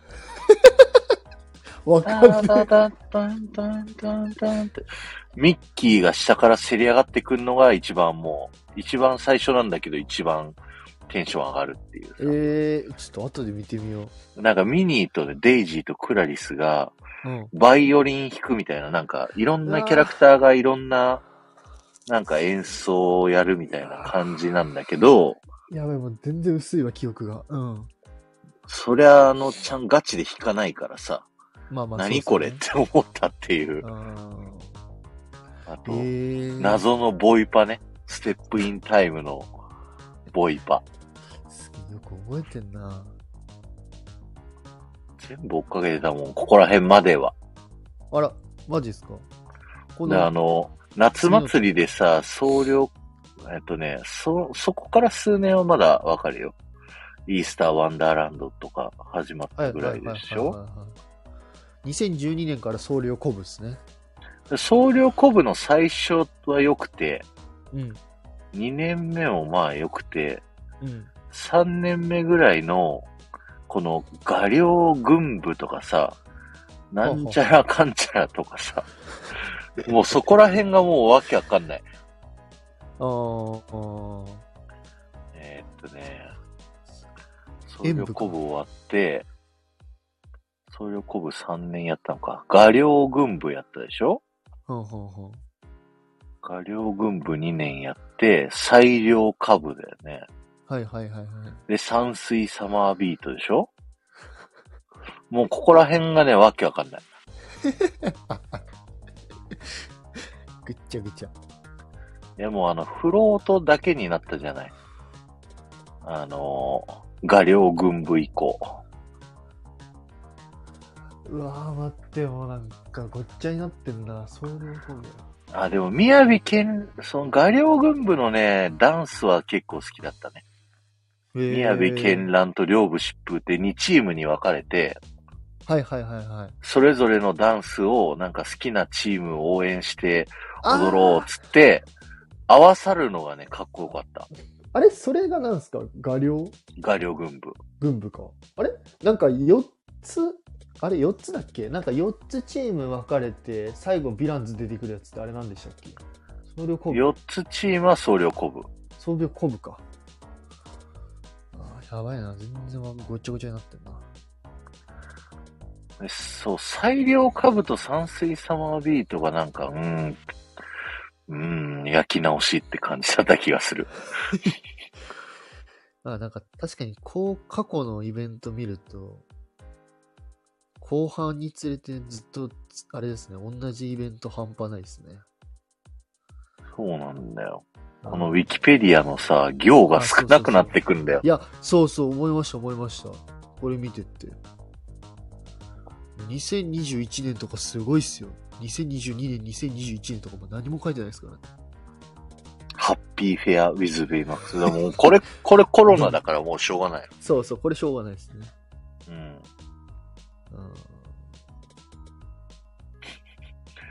しょぼいなぁ。しょぼい言っちゃった。 しょぼい言っちゃった。なるほどね。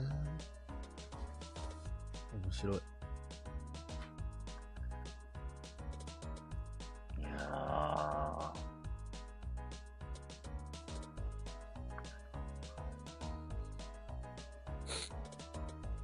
ーえ、ベスティーズバッシュだっけミニーがベスティーバッシュですかはいはいはうん。い。はい。あれって、はい。みんな喜んでるのえ、知らない。 わかんないっす。なんかディズニー系 YouTuber の人たちをみんなこうちゃんと紹介するじゃない。はい。で、なんか、え、これだけみたいな感じの反応を僕はこうネット上で探し出せないわけよ。はいはいはみんな喜んでるんだと思って。い。うーん、どうなんだろうな。よくわかんないけど。で、僕行った時はたまたまあのスニークの日だったんですごいみんな、なんだろう、ワーキャーじゃないけど、もうみんなカメラで追っかけ回してましたけど。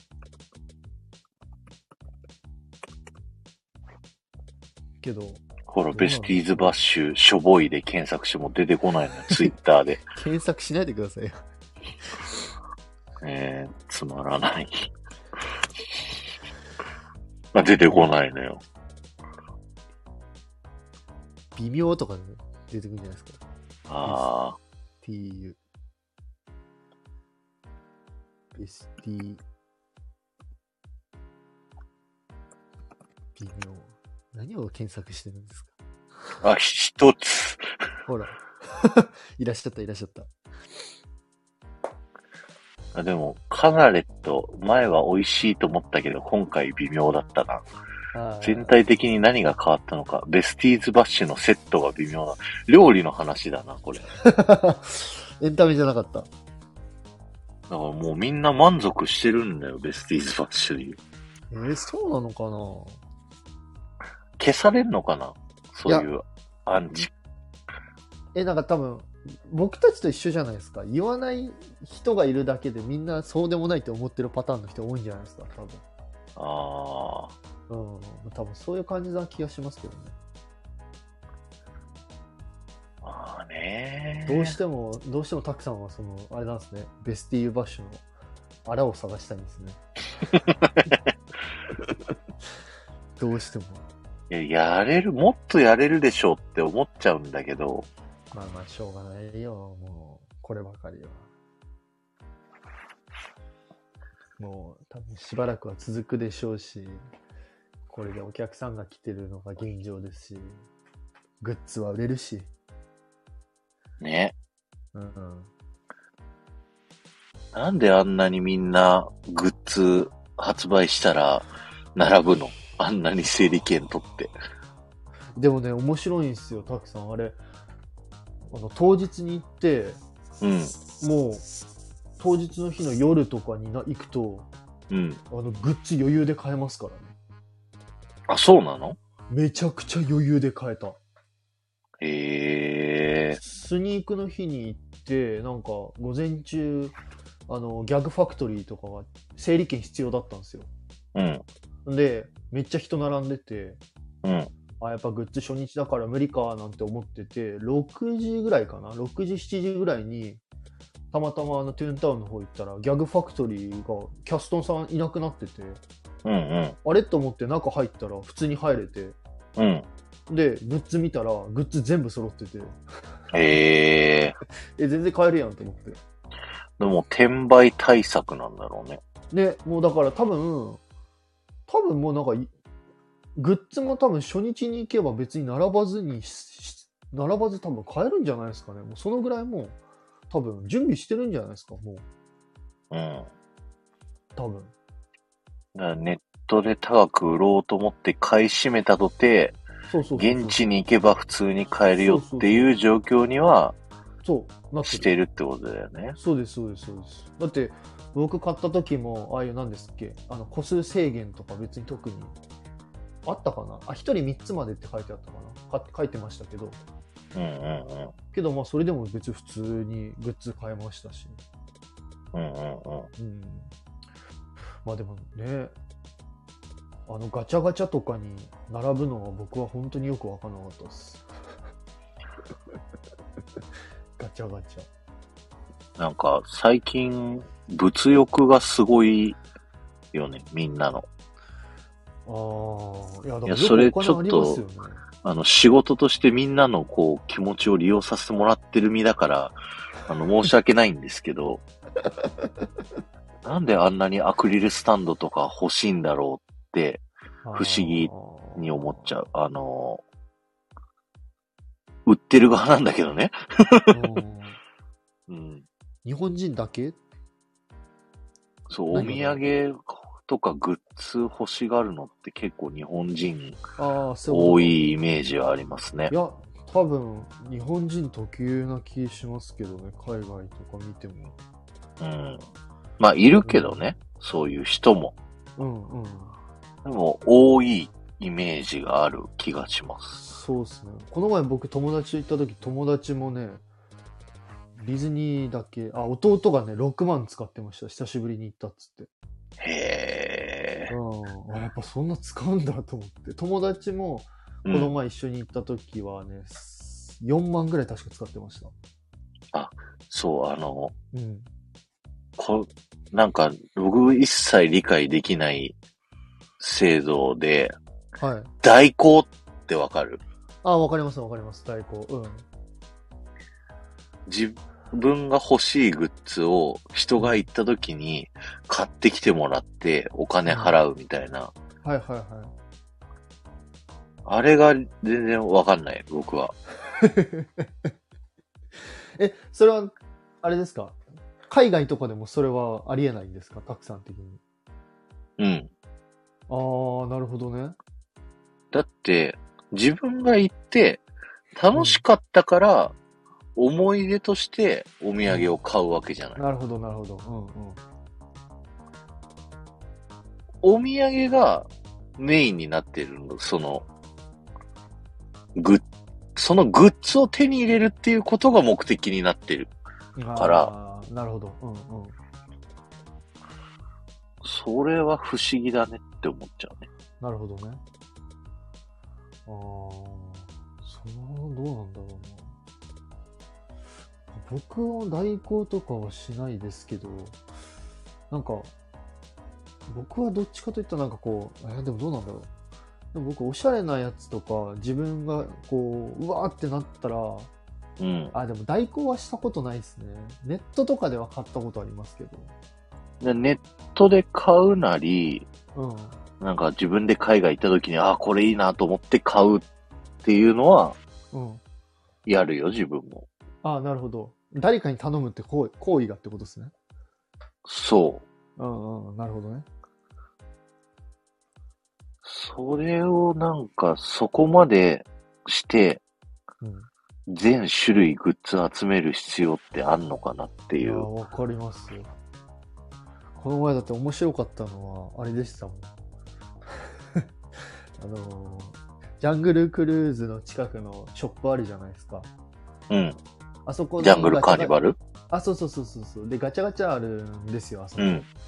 うん。で、それの出入り口のとこに、あのー、女の人が、あの、カプセル2個持って、こうやって持ってて、うん。なんか、多分ガチャガチャした人、出てきた人を見つけて、なんか、なんですかね。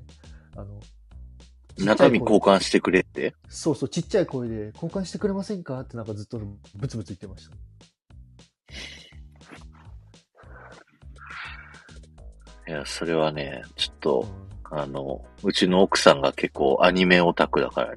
ね。やってる、それ。あ、やってんだ。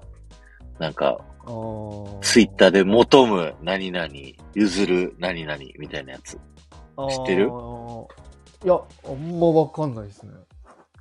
なんかこう、ランダムで出てくるなんかキャラみたいなのがあるときに、ほうほうほうほうこのキャラあげるからこのキャラ欲しいですみたいなのをへえ。結構やってるみたい。あもうだからそういう、やっぱ、だから要はコレクションってことっすよね、多分。うん。ああ、なるほどね。だから多分、そっか、そういうのも、だからディズニーのガチャガチャもやっぱコレクションのあれで買うんでしょうね。うんうんうん。推し文化なんだろうな。 SNS が普及しすぎてそれも過激化してるっていや俺多分そうだと思うよ本当にそうだと思います本うん。当うんいいとこでもあり俺は悪いとこでもあると思いますけどねだからなんかそういうところに、こう、一般ゲストの方々が燃えるっていうのうんうんそれで楽しめてるっていう風になるであれば、オリエンタルランド側からすると好都合よね。うんうんうんうん別にショーしなくったっていいんだもそれで盛り上がるからねん。うん。グッズをさ、定期的に出してさ、うん買い占めてもらえばいいんだもんね。まあすまねテーマパーク事業的には嬉しいですよねそれだけで盛り上がるなら、うん。辛いね。まあね、まあこういうことをね、言うと、子さんがって言われるんですよね。い や、子さんですよ。我々はもこいうう、こうとるせえと言わわれてますよ。今、楽しめてる。ヒロさんに。ね。ね、本当ですよ。もうごめんなさい、本当に。ヒロさん、すいません、本当すいに。ません、本当に。本当に申し 訳ない。はい。はい。ということで、2時間ぐらい喋りましたけど、いや、面白かっ久しぶりにやったね、ブラックトーク。た。ですね、久々にやりましたね。まあちょっとまた、新情報が発表されて、んって思った時はやりましょう。あぜひぜひぜひ。ちょっとまた僕もね、5月にフロリダ行くんで。いや、いいなぁ、行きたいなぁ。今のフロリダ、いいだろうなぁ。スター・ウォーズもある し、ガンナウェイ、レールウェイもあるし、そう、トロンもできたし。トロもある。るし、うん。レミもあるし。あ、ルンさんもいらっしゃったんだ。えー、ひっそり聞いてました。ありがあとりうございがまとしうた。ございました。こちらこそありがとうございます。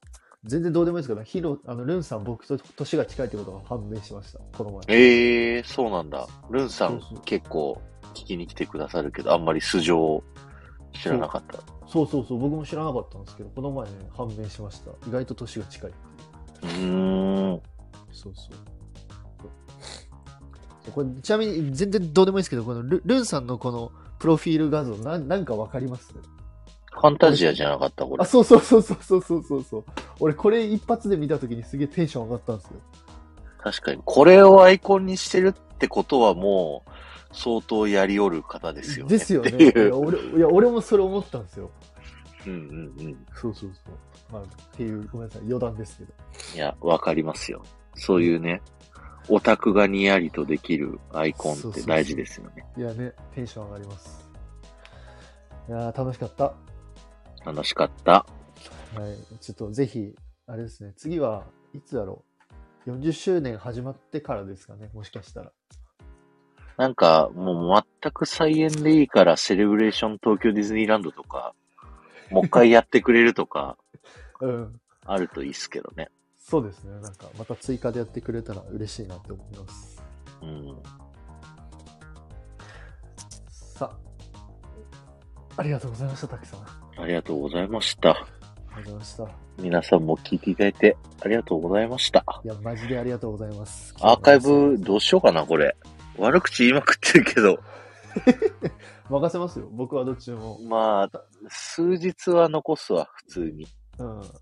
たくさんのフォロワーが減るだけなんで大丈夫です。うん大丈夫です。数日残して、クレーム来たらメンバーシップに入れようかな。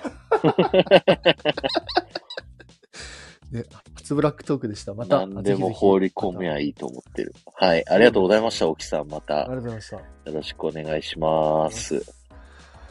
はい。はい。ということでじゃあ、ここで皆さはんいお別れで、ありがとうございました。いやいや、こちらこそ。皆さんありがとうございました。たくさんもあありりががととううごござざいいままし。したた。ぶった切ります。ぶった切られます。